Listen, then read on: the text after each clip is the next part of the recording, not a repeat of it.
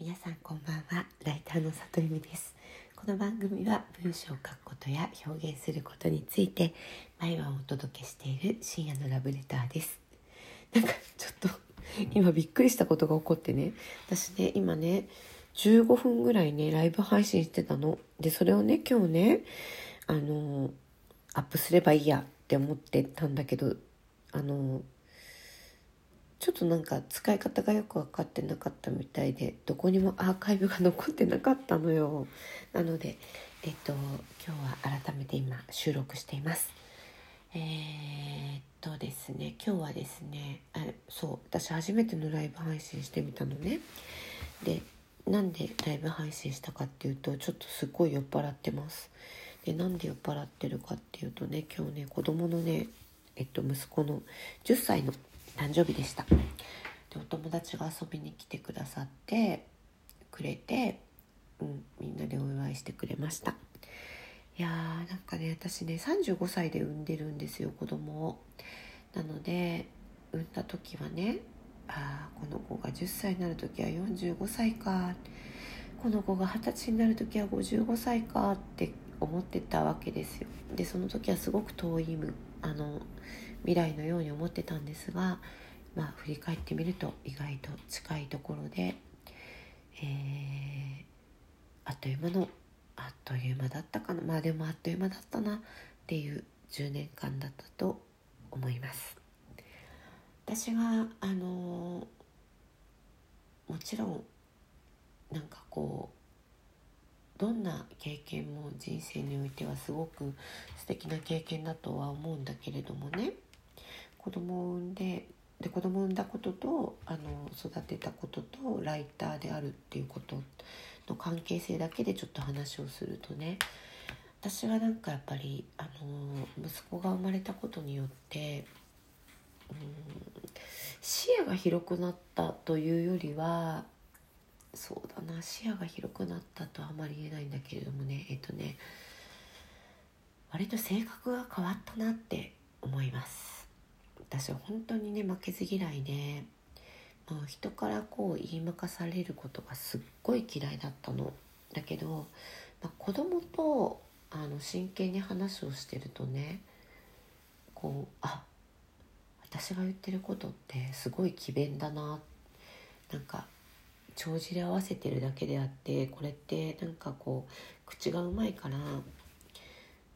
うまく丸め込もうとしちゃうけれどもなんか子供から見たら確かにめちゃくちゃ理不尽だなとか私が子供の頃に大人ってずるいなって思ってたことだなとかね。そういうことがすごくひしひしと迫ってきて、まあ、特に彼が小学校に入ってこう割とこう対等にとは言わないけど何て言うのかな。言い合いができるようになってからはすごくそれを感じるようになりました。で私本当に仕事相手でも彼氏だろうが旦那だろうが口喧嘩で絶対負けないって思ってた女なのですっげえ嫌なやつだよね。なので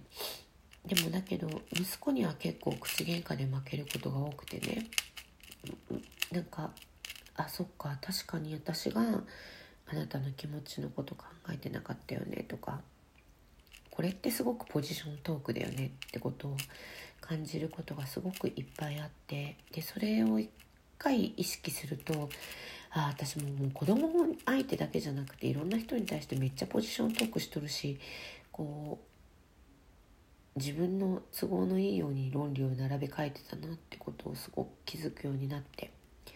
なんかそれがねすごく子供と一緒に過ごして変わったことだなって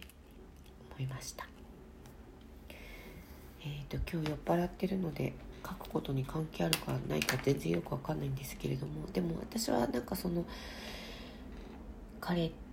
が生まれてきて彼と過ごしてる間にこう自分のうん論理展開がどれだけ浅かったかどれだけ自分勝手だったかどれだけ曖昧なもので危ういものだったかってことをすごく感じたので、えー彼と付き合ってからの自分っていうのはすごく言葉に対して